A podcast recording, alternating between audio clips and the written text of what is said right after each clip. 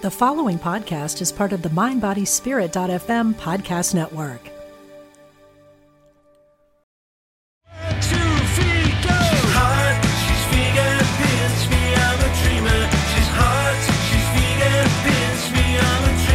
Welcome to Main Street Vegan, a lively hour with host Victoria Moran, best selling author and the OG of vegan living for over 40 years. She and her guests have got the goods to help you look and feel amazing, make a difference for animals, and discover the soulful side of the vegan journey. Now, here's Victoria.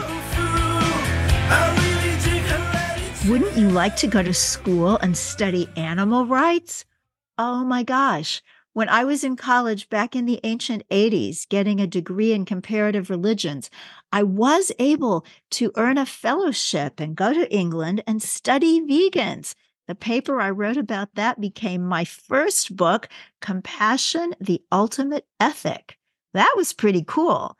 But the idea that you could actually go to school and study about animals, what they need, what they're like, and what we can do for them was completely unheard of.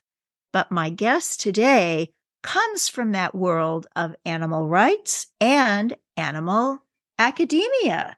So let's put on our thinking caps and be ready to learn with Dr. Lisa Kemmerer. Hey, everybody, it's Victoria Moran. Thank you so much for taking some time to be with us on the Main Street Vegan podcast.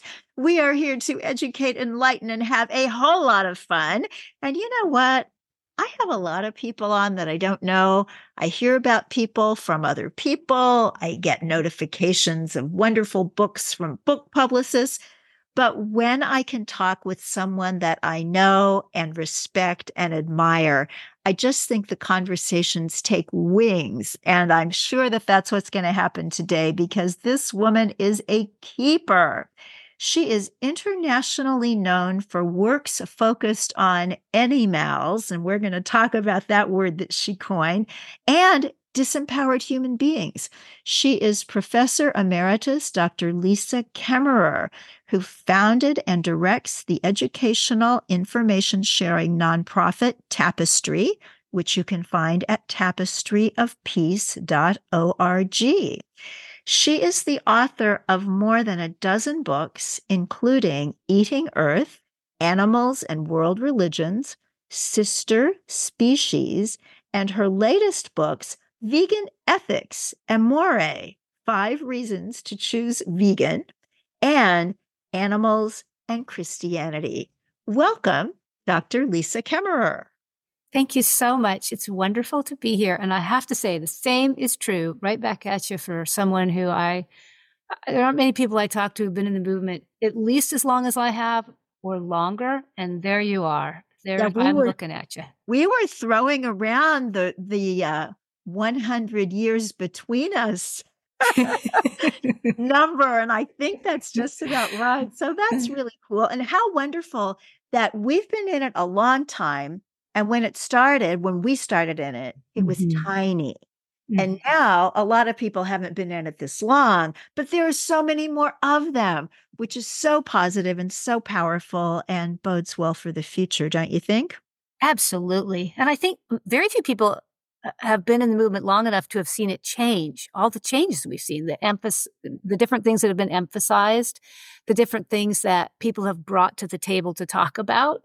And the different things that you could study and where you could go with it and what you could do in the movement. Uh, it's just, it has become huge. Talk a little bit about that, Lisa.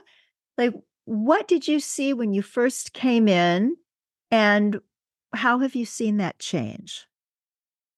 I remember when seals and fur and trapping and experimentation, vivisection, those were, that was the focus of the movement not vegan. And most of the people in the movement weren't vegan. They were vegetarian, but not vegan. And many of them weren't even vegetarian. And I'm sure you remember that too. And what a switch when it became clear that farmed animals, animals being any species other than the speaker, and I use it as a point of honesty, scientifically, we're all animals. And I, when I'm talking about every other species, I use animals. So that's why it sounds a little weird when I say what most of you would say as animals. But anyway, uh, the focus changed radically when we realized that farmed animals are, they're the more farmed animals are confined, exploited, and killed than any other species. And at that point, the movement made a radical shift pretty much onto farmed animals, almost the exclusion of the other topics. And we've made some adjustment back, but we are still very much, and we, it's even called the vegan movement. It used to be the animal rights movement. Now it's the vegan movement. So the focus really changed and, and hasn't changed back, although there has been some adjustment to recognize that these other causes are extremely important. And the other thing we've both gotten to see is like fish have been added now, like Fish Feel, the new organization. Finally, we have an organization for fish. And of course, Karen Davis uh, focused on poultry. So the addition, the expansion of the animals that we focused on in farmed animal in the within the farmed animal exploitation industries as well as a shift in the focus across the movement for all the animals in the planet that are exploited and harmed just this morning i wrote a letter to the new york times about fishes they had an interesting article about the Mediterranean diet, which, as much mm-hmm. as we talk about whole food, plant based, and the things mm-hmm. that we know from our doctors and our, our fellow movement, the plant based movement, there is a lot of science out there really touting the Mediterranean diet, the olive yeah. oil, and all of that. And this article was about that. And they, they did a good job of it. But then they talked about the fish, mm. not so much in the article itself, but when it came to the recipes at the end, I would say they were 90% fish recipes. Mm-hmm. So I wrote to them and didn't really get into the sentience of fishes because you always want to meet people where they are. And so I talked about the depletion of the oceans I, and the toxic heavy metals.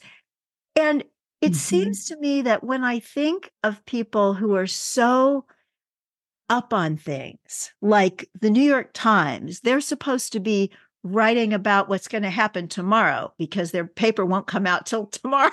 they're supposed to know more than I do. But mm. the fact that they're stuck back, yes, all of this fish. Yes. What do you make of where the culture is at as a whole on animals and eating them? First, thank you for writing that letter. Right. That's what we have to do. We need to take the moment to do the things that we can do to bring the changes that need to happen. So thank you for that. It takes time, but it's so important. You know, where are we as a culture? Um, I, you know, the book Amore, the vegan ethics book, my one of my most recent ones. It's why I wrote it because there are so many reasons to go vegan, to change what we're doing.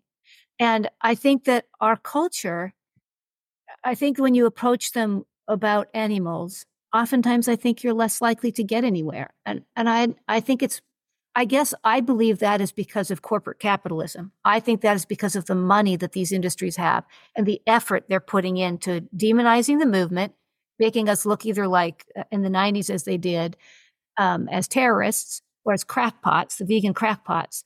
So, you know, they're doing what they can and they have, compared to us, unlimited sort resources. They have so much money and they have such a voice in our world. And people have an interest in believing that because they don't want to change. That's human nature. You know, we don't, we don't really want to change. So I think we have to look at other ways to deal with our culture. We have to look at um, the whole picture and, as you say, meet people where they're at. So if you meet somebody that's an environmentalist, you bring up what you brought up about the seas. If you meet somebody who is a health health person who cares about their health, you bring up the mercury in the fishes. So, uh, uh, you know, if you meet somebody who cares only about people, then you talk maybe about poverty. You talk about hunger and how we're harming indigenous peoples with our fishing industry and by stripping the fishes from the seas. So you look at these different angles, and that's what Amore is. It's the five uh, a- animals, medical, oppression, religion, and environment. It stands for the five things we can talk about with people to help them understand that when you're vegan, you do all of these good things. So, whichever one matters to you, whichever one it is that maybe inspires you, you get all the benefits of the other four. If all you care about is animals, like many of us do in the movement, that's our focus, you're still doing all these good things for human beings and for the environment. So diversifying for our culture. I love that acronym. So we've got animals, as you would say, medical, other people, religion, and the environment. Is that correct? Yes. Brilliant. I actually like it better. I, I tend to use oppression more often, but I like other people as well. The oppression, so it connects with you know the sexism of exploiting animals for their production and reproduction taking the calves away from the dairy cows and exploiting the dairy cows and then slaughtering them so that kind of oppression uh, of the animals that then slops over when you have the idea of oppressing, when you have this idea of power over and using them for production, reproduction, well, you have trafficking and you have toxic masculinity in our culture that is well written about and well studied. Um, and, and you look at things like why is it that we hate trans people or that we hate gays? Well, production and reproduction it, when you have a capitalist country and it's all measured by production and reproduction, the cow goes to slaughter when she's six in the dairy industry because she's pretty much done what she can do that really helps the profits of the industry. And when you look at a trans person or a gay person, they're not going to put warm butts in the pews. They're not going to fill the church with people donating money. They're not going to have boots on the ground. So that same idea that you want production and reproduction in order to enhance power and maintain power just wow. as one example. And there are many examples of these uh, really interesting interwoven ideas. Well, you must have been everybody's favorite professor. So let's talk a little bit mm-hmm. about animal rights as an academic discipline. This certainly uh, didn't exist when I was getting educated and mm-hmm. how thrilling that it exists now. I know it's not in every college or university, but tell us about it. How did it start? And how can people access it? Animal studies is what the programs are generally called. So you might have like uh, animal ethics. Um, you might have a course in intersectionality that touches on speciesism. And that's again that other people and oppressions, how that's connected, that when you have that power over, whether you're exploiting uh, people of color or women or animals, it's the same idea. That's the ecofeminist idea. So you have these different avenues and environmental studies. If they're if they're paying attention, if there's not a you know a rabid meat eater running the program, then you'll have something on speciesism also in environment because you know the number one cause of all the main problems for the environment is what we're eating so these programs are now out there. And like you, when I went to school, they weren't there. And I, but like you, it was just, I was interested in religions. I was interested. I had this, this focus on compassion. And it sounds like you very much did too. So that's where I went with my studies. And then somewhere along the line, animal studies programs started to pop up and they became a thing. But you and I both followed our hearts. And it was, in essence, we created those programs for ourselves. And your book sounds amazing on focused on compassion from back in, uh, did you say the 80s was when the studies were? Yeah, I did the research in 1980. And then the book called Compassion, the Ultimate Ethic and Exploration of Veganism was wow. published. And do you know the name Jon Wynne-Tyson? Mm-hmm. Uh, so Jon Wynne-Tyson was a wonderful British writer, and he actually had a little publishing house himself. Mm-hmm.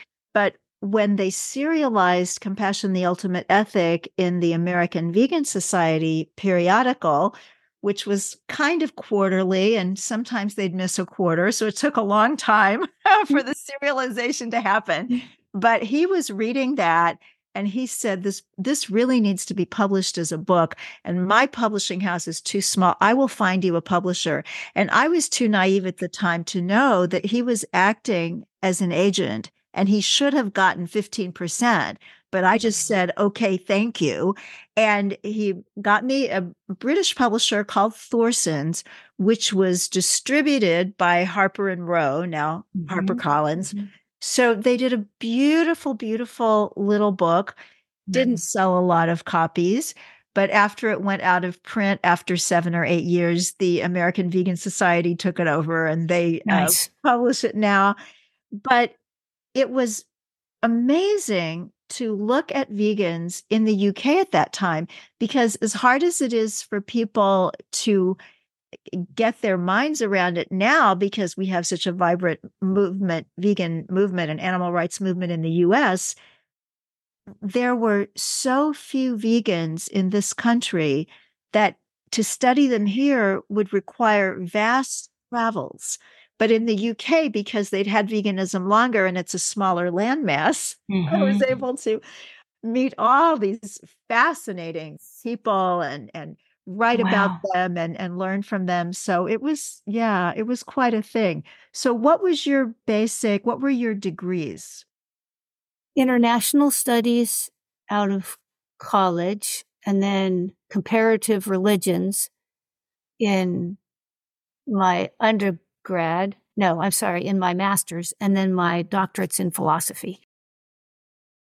So it's interesting to me lisa that you got your PhD in philosophy because I'm thinking about Peter Singer, a philosopher, and his 1975 book, Animal Liberation, that actually gave us the term animal rights. So, is that what really made the switch of having these programs happen? Maybe you weren't the only person studying philosophy with the idea that you were going to be focusing on animals? It's one of the main channels in. And of course, there was Tom Regan too, and he's the person who actually does animal rights. Uh, Peter Singer's a utilitarian, so no rights involved there. You have no rights. It's a trade off in utilitarianism, the greatest good for the greatest number. I thought he coined the term animal rights. Is that incorrect? I would be very surprised if he did. Okay. Very surprised, but I, I, I can't say for sure. But Tom Regan's book, written about the same time, was absolutely a rights based book that said they have rights because they have these same qualities that we have, and we have our rights based on these qualities. And therefore, animals ought to have these rights as well. So it's a, and, and philosophy, that's what philosophers do is they, you know, they play with those kinds of ideas and they they push the limits and they expand thought and they'll take an idea and they'll say well if it's true here consistency requires that it be true here so it's it's a it's a no-brainer both for philosophy and religion. And of course, religion and philosophy have always been linked, linked in academia and just generally the way they function. Religion used to be the core of all of them, and now um, you know, PhD is it, it's philosophy. That's what the term means, and now it's just used for all sorts of different disciplines, which came later on. So it's a great place for animal ethics to be put and then for animal studies to emerge out of that and to be something now that has all these different branches and we've gotten to watch them grow right that now you we, we can see that there's a psychological element there's a, a media there's an art study oh i love the artistic study of it where you interpret the arts and you can see the oppression in. The classic is the old Western paintings where the horses in particular and, and the cattle, they're just they're just there to be exploited and abused and harmed. Nobody cares about them. The focus is the cowboy, and you know the that image of the tough, indifferent, cruel, if you will, cowboy. So all these different branches now, it's no longer just ethics and philosophy, and it's no longer religion. Um, it's across the board sociology. You, I don't think you can name an area of study that doesn't engage with the subject now. And I think some people say, oh, good heavens, that's just ivory tower stuff. But that's where things start. Yeah. And it might start in the ivory tower and it might all be theoretical at the beginning. But then it bursts out of there as all of these bright young graduates get out into the world. And then it seeds what we have now as an extremely vibrant and vital movement we still yes. critical mass. yeah, well, we're working on it. We are working. So let's talk a little bit about religion, since that is certainly an interest of mine. And I suppose I'm pretty generous with religions. I really like to leave the door open wide because I think that religious people of any faith tradition, spiritual but not religious, the whole thing, these are people trying to make sense of life like a philosopher and and who believe that life has meaning. And i always find it easy to talk with people who have some sort of faith system even if they completely disagree with mine and think that I'm going to burn for eternity, at least that person believes life has meaning, and so do I. So, talk wow. with us a little bit about your latest book, Animals and Christianity, and then we'll get into some of the other religions of the world. It is so frustrating to me that most of the movement has rejected religion. And for you and I, it was one of the ways, like the second wing that flew us into the movement. So the reason I'm now Tapestry focuses on religions. It's one of the focuses of the nonprofit educational sharing organization that I founded since retiring and where I'm putting all my energy now. And the reason being that it has been so much neglected. And yet, as a teacher, and I taught in Montana, where I, you know, just very conservative students and, and very Christian. And you can teach ethics and philosophy and make strong points and be completely rational. And there's no way anybody can argue with you. And you're not going to change anybody if they don't want to change, if they're not interested. Now, if you go to their religion and say, Hey, look here, this is what your religion says, and they're sincere, you have change. And I experienced that again and again in my courses that it was people of faith who realized that their religion, the core of their religion is love and compassion and caring, that this is what Jesus, this is the, the, the central teaching of Christianity. And here they were doing something so incredibly cruel. And once those dots were just overtly connected for them, they were able to start exploring a new path. And then, you know, you plug them into the different foods they can try and, eh, you know, kind of help in, in Montana in particular, help them find a path. But the point being, compared to an atheist who can simply say to you, I don't care, when you're talking to someone of faith who's committed and sincere, all you have to do is give the other half of that, which is edu- education. And when you combine sincerity with knowledge and the path is clear, you will have change. One of the things that fascinates me about early Christianity is the large number of vegetarians and presumably vegan, because at that time, I don't think people would be raising animals for so called byproducts, but certainly vegetarians in the early church. We know that even in Paul's letters, he was arguing about this. He wanted people to stop talking about what they were eating because there were more important things to deal with, in his mm-hmm. opinion. But mm. within the first 200 years of Christianity, there were so many of the early church fathers and, and the early saints in the church who were historically documented vegetarians. Why mm-hmm. do you mm-hmm. think that was? Well, I think it has to do with not with compassion, unfortunately. I think it has to do with giving up. That there's this tendency in religions, commitment to God as a giving up of something, a sacrifice. That's the word I was looking for. That this idea of sacrifice, and we went from, you know, early, early sacrifice, we'd sacrifice our family members or the eldest child or whatever it was you're sacrificing. And then it came to sacrificing animals. And then it was sacrificing grains or milks or whatever it was in the different religion. And then pretty much across the board in this evolution, religions turn to an internal sacrifice where you give something up of yourself. So giving up those most treasured foods, the richest, you know, the foods that everybody wanted the most was the way to show sacrifice. So, as we look at Christianity today, other than a few places, the Seventh day Adventists, uh, Trappist monks, we know the founders of Unity were very vocal vegetarians, and some of the clergy there are trying to bring it back now. Mm-hmm. I know some Quakers are vegetarian as part of their wanting to be in solidarity with people who don't have options and choices and rich foods. But generally speaking, you're not going to walk into your standard church and get a sermon about meat mm-hmm. or anything yes. else about animals. Yes. Why is that? And is mm. there a way in? Yes, of course there is. And so, why is that? Again, economics. You can't alienate the people in the pews if you're going to have them showing up and donating money to the church. You have to be mainstream. And so this is one of the problems when churches become mainstream. Okay. So when Christianity was new and it wasn't mainstream, they could be as radical as, as Jesus was because they weren't mainstream. Who cares who they offend? It's only going to attract those who are truly interested in those ideas.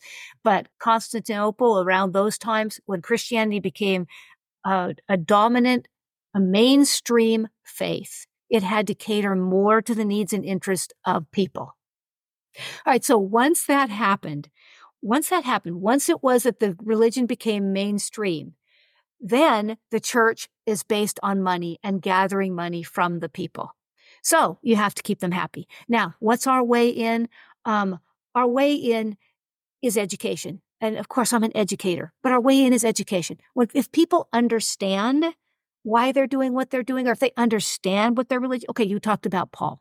So what's Paul saying? If you look closely at what Paul's saying, what it comes down to is this. Don't eat something that's going to drive people out of the church.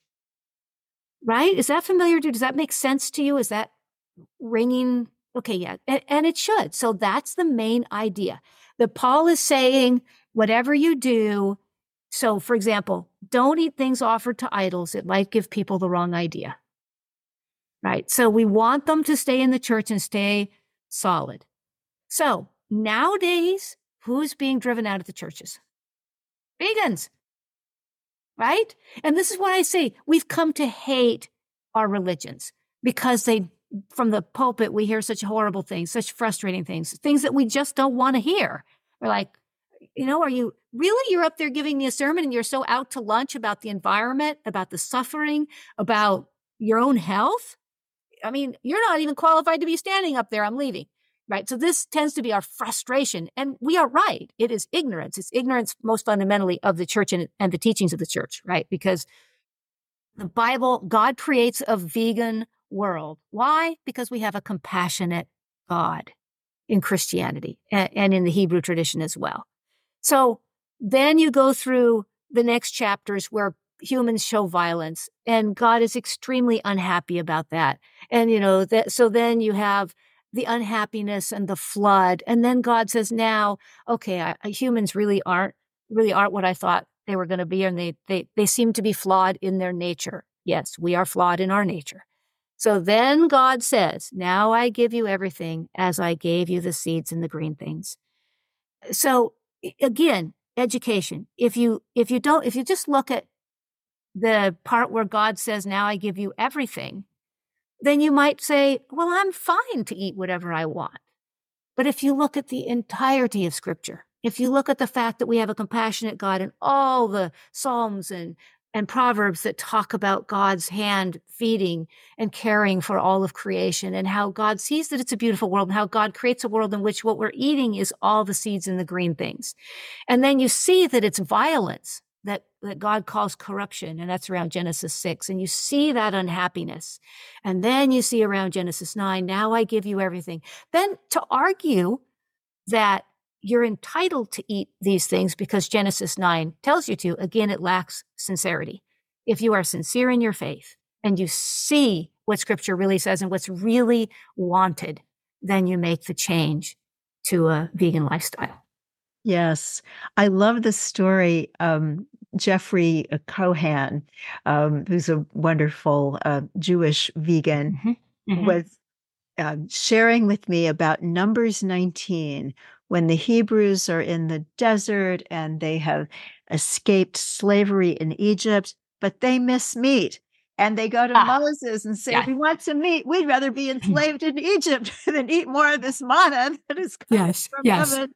Yes. And so Moses went up and conferred with Yahweh, who said, Let them have meat until it is coming out of their nostrils.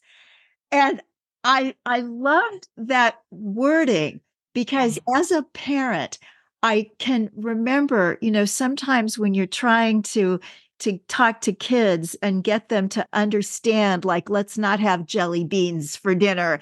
You finally just say, okay, just, you know, eat the jelly beans, see if I care. It doesn't mean that you're sanctioning that. No, it's that's right. You're so fed up. And of course, yes, that yes. particular story, the little birds, quail, I believe, fell from the heavens and people ate them greedily and uh, died as a result. So these are some pretty powerful stories. Yes. And the way they're talked about, right? They're called the rabble, the ones that mm, clamor for the flesh. And right, again, that key idea that God is providing vegan food. Really, how, how many times do we have to see this to get it? I think there is a connection. You know, we always talk about separation of church and state, but there is a tremendous connection of church and culture. Yeah. And when the culture depends on meat, loves meat, beef, mm-hmm. it's what's for dinner. Yes. yes. It's hard for the church to separate from yes. that. Well, I was just going to say before we leave Christianity, I wanted to ask you specifically about Catholicism. And I mm-hmm. know that in 2019, the mm. million dollar vegan people tried to get mm. the Pope, who's who's a wonderful man, who's really done some yes. very, very um, extraordinary things since since he mm-hmm. has been Pope. They tried to encourage him to be vegan only for Lent, only for 40 days, and giving up certainly meat for Lent is something that has gone on as long as in Christianity. I mean, it's not a, a radical stance, but evidently somebody at the Vatican thought it was pretty radical because even though this organization was going to donate $1 million to the charity of the Pope's choosing, mm-hmm. that is a million dollars to get some very Catholic human rights stuff done.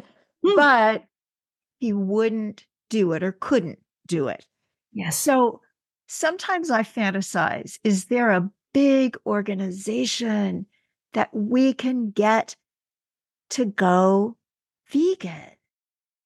And you think it'll ever be the Catholic Church? Yes, I do. And uh, again, it's like you said, going vegan or at least leaving meat off has been traditional down through the years for Lent. But again, it's that they don't want to alienate the money sources. And, you know, big meat is huge, big dairy is huge. The fishing industry, huge. They're just so powerful and there's so much money and there's so many people that um, will argue, oh, the jobs, oh, the people, oh, this and that. And again, this is why I say a book like Amore, if we could have gotten that in to Pope Francis, if he could read that he's helping people by going vegan, that you can't help people unless you change to a vegan lifestyle because you're wrecking the earth and you're wrecking their health and you're teaching, you're both assuming and propagating and maintaining and passing on the tradition of exploitation. And that doesn't just affect animals, it affects people as well. Wow. That's a t shirt. You can't help people unless you go vegan. Mm, it's true. Ah, okay. Let's just take a little breather on that, Dr. Lisa Kemmerer, and we will be right back.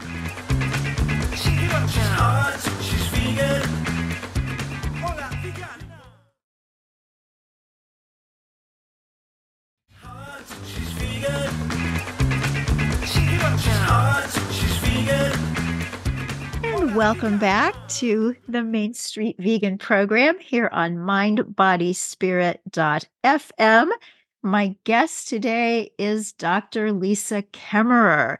She is an animal rights treasure. She is also an academic and she is at the helm of the organization Tapestry, tapestryofpeace.org, which reaches out to religious and spiritual people with the message of animal rights. So, Dr. Lisa Kemmerer, let's move beyond Christianity, and we did touch on Judaism some as well, and let's talk about some of the other religions of the world. So, staying within the Abrahamic tradition, let's move into Islam. And for me, that's always been a difficult religion philosophically in terms of animal rights because of the Eid, because of the uh, mm. command that an animal be slaughtered or you pay for an animal to be slaughtered to reenact the story of Abraham killing an animal instead of his mm. son. I had a lovely young woman from Saudi Arabia. She was my youngest Main Street Vegan Academy student until Vegan Evan came with his mom. I think he was 11. But um, this young woman came at 18. She had been studying at NYU and she wanted to do something like start a PETA Saudi. And I met her mother one day and I said, Is it safe? You know, can she do that? And she said, Oh, yes it, it, she's absolutely fine as long as she says be vegan 363 days a year. So I, and I know also that that the Prophet Muhammad said many beautiful things about animals. Of course. And yet, mm-hmm. as in all the religions, there's so many things that conflict. Yes. Yes. And uh, unlike the Hebrew text, it doesn't overtly show uh, veganism at the outset as the ideal diet. On the one hand, on the other hand, it does. Because remember that the Jewish and Christian texts, not all of them, but Genesis is definitely one of them, are also sacred for the Muslims. But of course, the Quran does supersede it.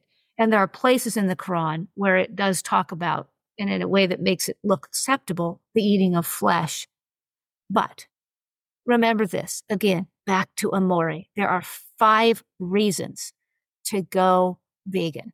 So fine, remove, remove animals, remove the first one.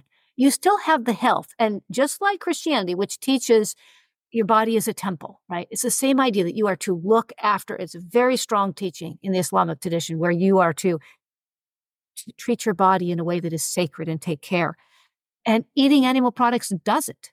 So there's the medical side of it, as well as zoomorphic diseases that we're causing with, I mean, God, what a better place than this, the sacrifice you're talking about for, for this to be a problem, this kind of disease.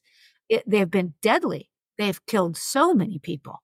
So caring about people, health issues, there's no question that these kinds of sacrifices are problematic. So the medical side. Oh, one more thing on the medical side. Then there's the things like the antibiotics that we're stuffing down their throats so that what is it, 70 or 80% of our antibiotics are fed to farmed animals. And we have a problem with antibiotic resistance so that we can't help ourselves. Right. So, right. That's just an example of how you can approach someone and, and, and with really strong arguments that if their faith is very clear, that they are to look after their health and the health of others. And vegan is the way to do that. So again, you look to the AMORE, the different possibilities, and you meet people where they're at. And in the Islamic faith, as in every faith, there is a strong, strong tradition of looking after the environment, of respecting the world that was created. And again, the five primary threats to the environment are all caused by our diet being focused on animals. And again, oppressions. So look to the others and you'll have no trouble showing how the Islamic teachings tell us that we need, not just suggest it, they tell us that we need to be vegan. We must be vegan to be respectful. So, what you're saying, it sounds to me, is like people within these various faiths when they understand about veganism from any perspective, they are the ones to get in there and really make it happen, as certainly many people are. So let's move now to the Ahimsa traditions, the religions that come from India, Jainism, Hinduism, Buddhism. And uh, let's talk about those. These faiths are generally known by people from, let's say, Western Europe and uh, those in the generally called the Western traditions, North America, these ones are known to be very animal friendly, right? So, and there are some wonderful things in these uh, in these traditions. Uh, take for example the idea of karma and ahimsa. So you have this idea. Karma means action. So the idea that your actions are what determine your future. So karma literally means action. And as your actions, so your next lives, not life, but lives. So you're developing this string of futures. So if you cause suffering and misery, you will suffer misery as well. If you exploit, if you slaughter, you're creating negative karma. And depending on which tradition, karma can be viewed, is viewed in different ways. But in all of them, it's a negative outcomes that stem directly from our action. And the idea of ahimsa, and this is one of the, uh, when I, when I was teaching, this is one of the things that I kind of kept exploring and learning more about. This idea of ahimsa means not to harm, uh, not, himsa, harm, ahimsa. So in the Western traditions, Christianity, let's say, focuses on love. So love, we tend to cut short. We tend to imagine that it's only human beings, completely unsubstantiated by text, by scriptures. In fact, it is clearly otherwise when you look at how God in the Hebrew text treats all the living beings uh, that, that come in need. But ahimsa, not to harm, it, in some ways, it's a lesser requirement. You don't have to overtly love them, but you do need to not harm them. And they have extended that across species. So it's just a really interesting comparison of what the two traditions have done with what they were given as their main or ethic. So fascinating that I think in all the traditions, and I'm saying this from having traveled in India and in other places, the reality of life can interfere with the teachings. So, for example, if people need to kill the goat because there's nothing else to eat, mm. then they'll kill the goat. So, what mm. you were talking about before about human rights and um, disempowered human beings mm. and equality and and being sure that the basic needs of people are met is going to take us some distance toward making veganism more appealing. Mm-hmm. Yeah, an excellent point. And and thank you for not avoiding these really complicated areas. And you know, one of the things I try to talk about, and for me, let's go with the fishes because they're so often ignored. But when I speak strongly and loudly and and with with conviction against fishing, I am focused on those industries because that's my culture. Now, I don't want anybody eating the fishes, but here's what I know. There are indigenous peoples that are working inside their own cultures to bring those necessary changes. So I try to focus on my culture, which is certainly causing the, the biggest the biggest chunk of the problems that you know it's the we are the ones that have really upset the earth and species and made our oceans into what the Pew Commission called uh, something like uh, silent collapse because we can't see it and we don't know what's going on under there. But the eating of the fishes and the stripping of the seas is causing a silent collapse, as well as the land industry, which then sends the nutrients, the pollutants out into the oceans and creates dead zones, which, you know, they're hundreds, hundreds of thousands of kilometers or, or miles as well. Uh, 800 uh, the biggest one now it's pro- it's approaching a thousand square miles. So these huge areas that we've killed by land the, where the land agriculture and this is land ag- agriculture affecting the seas. And i love these i love these connections. I love how all the different reasons why we need to rethink what we're eating and they all come to the same thing go vegan so, how do we do that? So, let's just talk in practicalities. A lot of people would say, oh my gosh, you know, academia and religion, the two most impractical things there are. And yet, we live in this world and we're out there doing things. Mm-hmm. So, what do you think. We can do to shine our light, I think lots of times the arguments we get are hypothetical. We'll ask, well, what about Indigenous people? I'm not really concerned about what Indigenous people need to do. Mm-hmm. They're not harming the planet. No. They're yeah. doing what they do. and there are very few of them. Yes. It and many does. of them don't have a choice. Mm-hmm. Yes. And here we are with all of our farmed animals outweighing humans and wildlife by many times. Mm-hmm. So, what do we do? Because, you know, vegans don't have the world's best reputation no. in terms of talking about their message in a kind and respectful manner. So, how do we really show up in a way that the animals deserve to be represented? Educated. We show up informed. We show up understanding the big picture. And I'm the first to say I didn't. For decades, I didn't. And you've been in this long enough. I'm guessing you could say the same thing. It was an evolution. There was just uh, so much to learn. And in, when we started, there really wasn't intersectionality that came years afterwards. I mean, so I, I remember being, I would say I was one of the most ignorant animal activists that ever hit the planet. I specialized in it. But the important thing is when I would bump into new ideas, I didn't get angry. I didn't try to shout people down. I was interested so that I was able to start learning the things I needed to know to be a more sensitive and to let that compassion that's natural to me be manifest not just in strident and ignorant defense of animals, but in the broad spectrum where it is rightly applied. I love what you do. I love what you say. I love what you write. So tell us a little bit about Tapestry, what you guys do, and how we can be of help.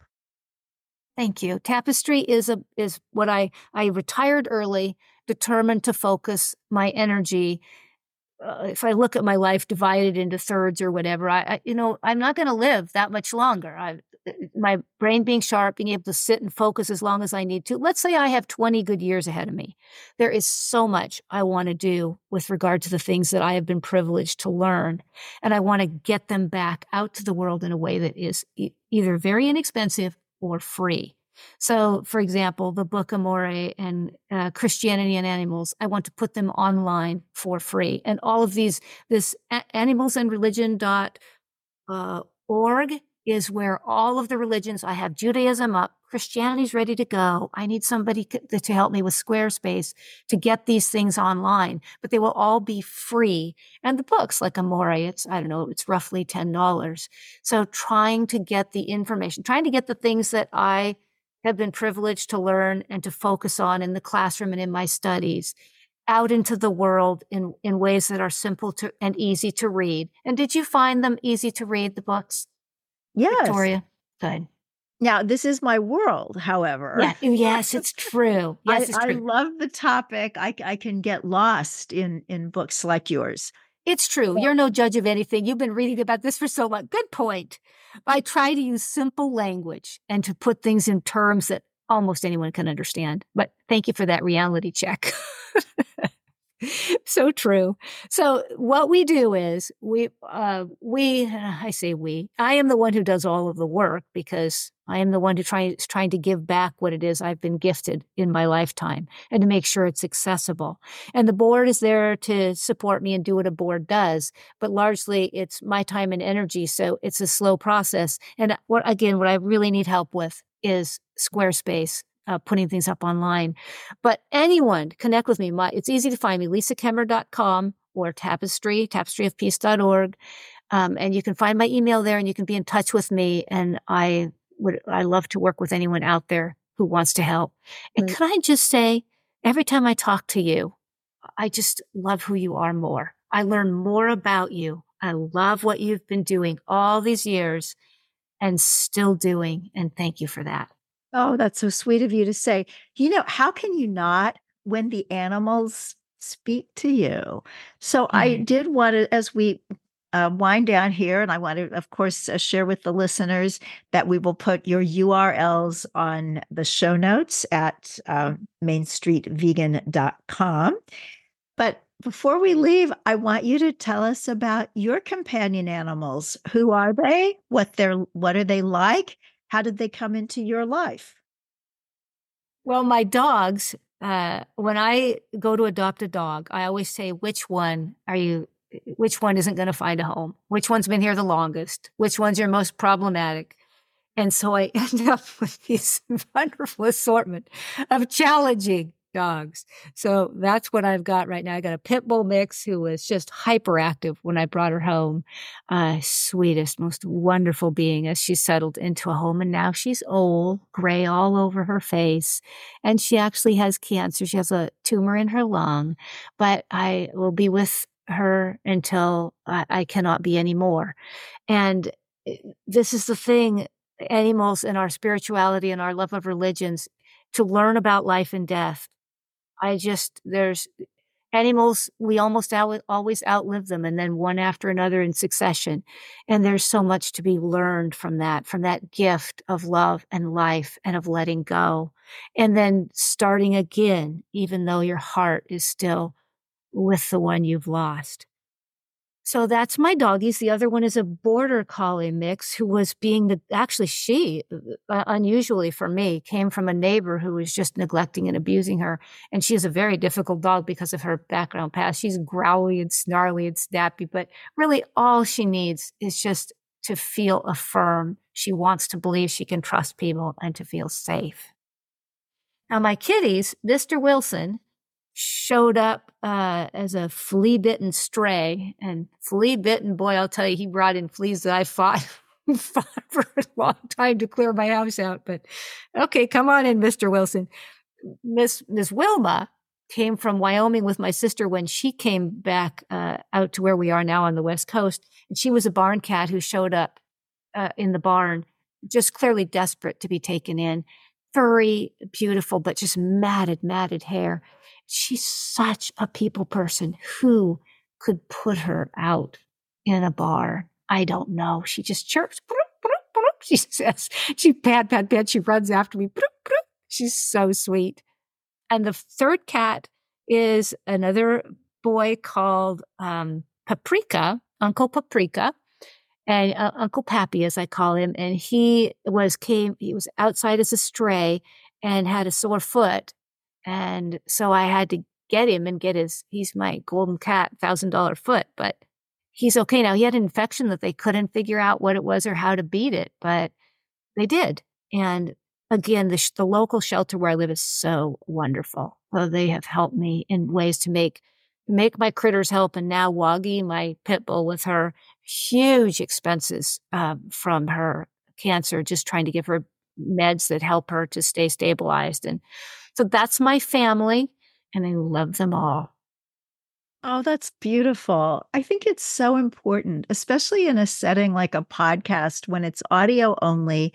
People aren't seeing your smiling face, but to kind of get to know people as individuals, as humans, as people who love people, who love animals, who who have connections. And that's how I think we can all connect. And I actually envision a time when people will be able to communicate a lot better than they've been mm-hmm. communicating lately.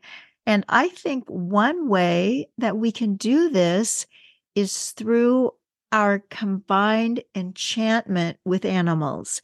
And it may be just companion animals, maybe horses, maybe wildlife for starters. And then I think we can do that beautiful expansion of our circle of compassion and come to embrace more of the animals in the laboratories, the animals on the farms. And I believe that's how we're going to get us some good old peace on earth. Mm-hmm. so, I, yes. Dr. Kemmerer, let me give you the last word. What's up? Just thank you. Just thank you again. It is such a pleasure to talk with someone who has been an activist for as long, if not longer, than I have. And I think you've actually been an activist for longer because I took so long to get my act together and focus on activism. It was for, for you, it was the center of your life for, for a very long time. And for me, it's just been part of my life for a very long time. So thank you and hats off for all that you've done. I, I admire your work and I thank you for your work. Uh, you are kind. You know, it's interesting that you would say that center of your life thing. And I, I do want to go there for the people listening for whom animal rights is the center of their life. and how beautiful that is. And I think sometimes it's for a whole life and sometimes it's for parts of a life. When my daughter was born, I received a letter from this lovely man that I mentioned early on, Jon Wynne-Tyson, who caused my first book to be published. And he wrote to me and included a message from his wife when my daughter was born. And it said, Rachel Adair is the most important animal for now. And I remember when I read that, I didn't know what to do with it because I had been a mom for days. I had been an animal activist for years. And yet it came to me yes, she is the most important animal for now. But by the time she was three, she was demanding to come with me to protests. Mm-hmm. And so it's wow. kind of a sweet thing. And I think if we kind of let life take us where it takes us, and it does have these different chapters and these different emphases, we can mm-hmm. just sort of be molded a little bit by whatever sort of divine energies you believe in to uh, leave the world better than we found it. So beautiful. So, Thank you. Thank you, Dr. Lisa Kemmerer. And thanks to everybody listening. You guys are just the best. I know we did this show for almost 10 years. And then when Unity Online Radio folded, and I was thinking, wow, 10 years once a week, that's a lot. Mm. and so now we're back. We're back every other week. That's my kind of, do we say semi retirement now that I'm 73? But it's such a wonderful opportunity to get to talk to people like Dr. Kemmerer. And please, everybody, let me know who you want on this program. Let me know what you want to hear. Let me know what you want to talk about. And one way that you can do that is by contacting me through my website, mainstreetvegan.com, or you can join the uh, Facebook group, which is Main Street Vegan Podcast and Salon. And if you haven't heard yet, I do have also every other week on alternating Thursdays. We come up with a live stream that you can actually view on Unchained TV. So you just download the Unchained TV app or you get to Unchained TV on your computer and you can watch not only the Main Street Vegan Salon, but all kinds of interview shows, news shows, reality shows. It's a whole network that is just about animal issues. Now, we record, record um, the salon live here in New York City in a studio, but Dr. Lisa Kemmerer, if you find yourself here in the Big Apple, I love living in a city that's named for a vegan food. That's great. to have you on the salon as well. So, everybody, bless your hearts. And now let's all go out and make Main Street vegan. Thank you. Thanks for listening. Find out more about today's episode at mainstreetvegan.com, where you can also learn how to take your vegan or plant based outreach to the professional level through Main Street Vegan Academy and join our inner circle at the Main Street Vegan Podcast Listeners Group on Facebook. See you next time.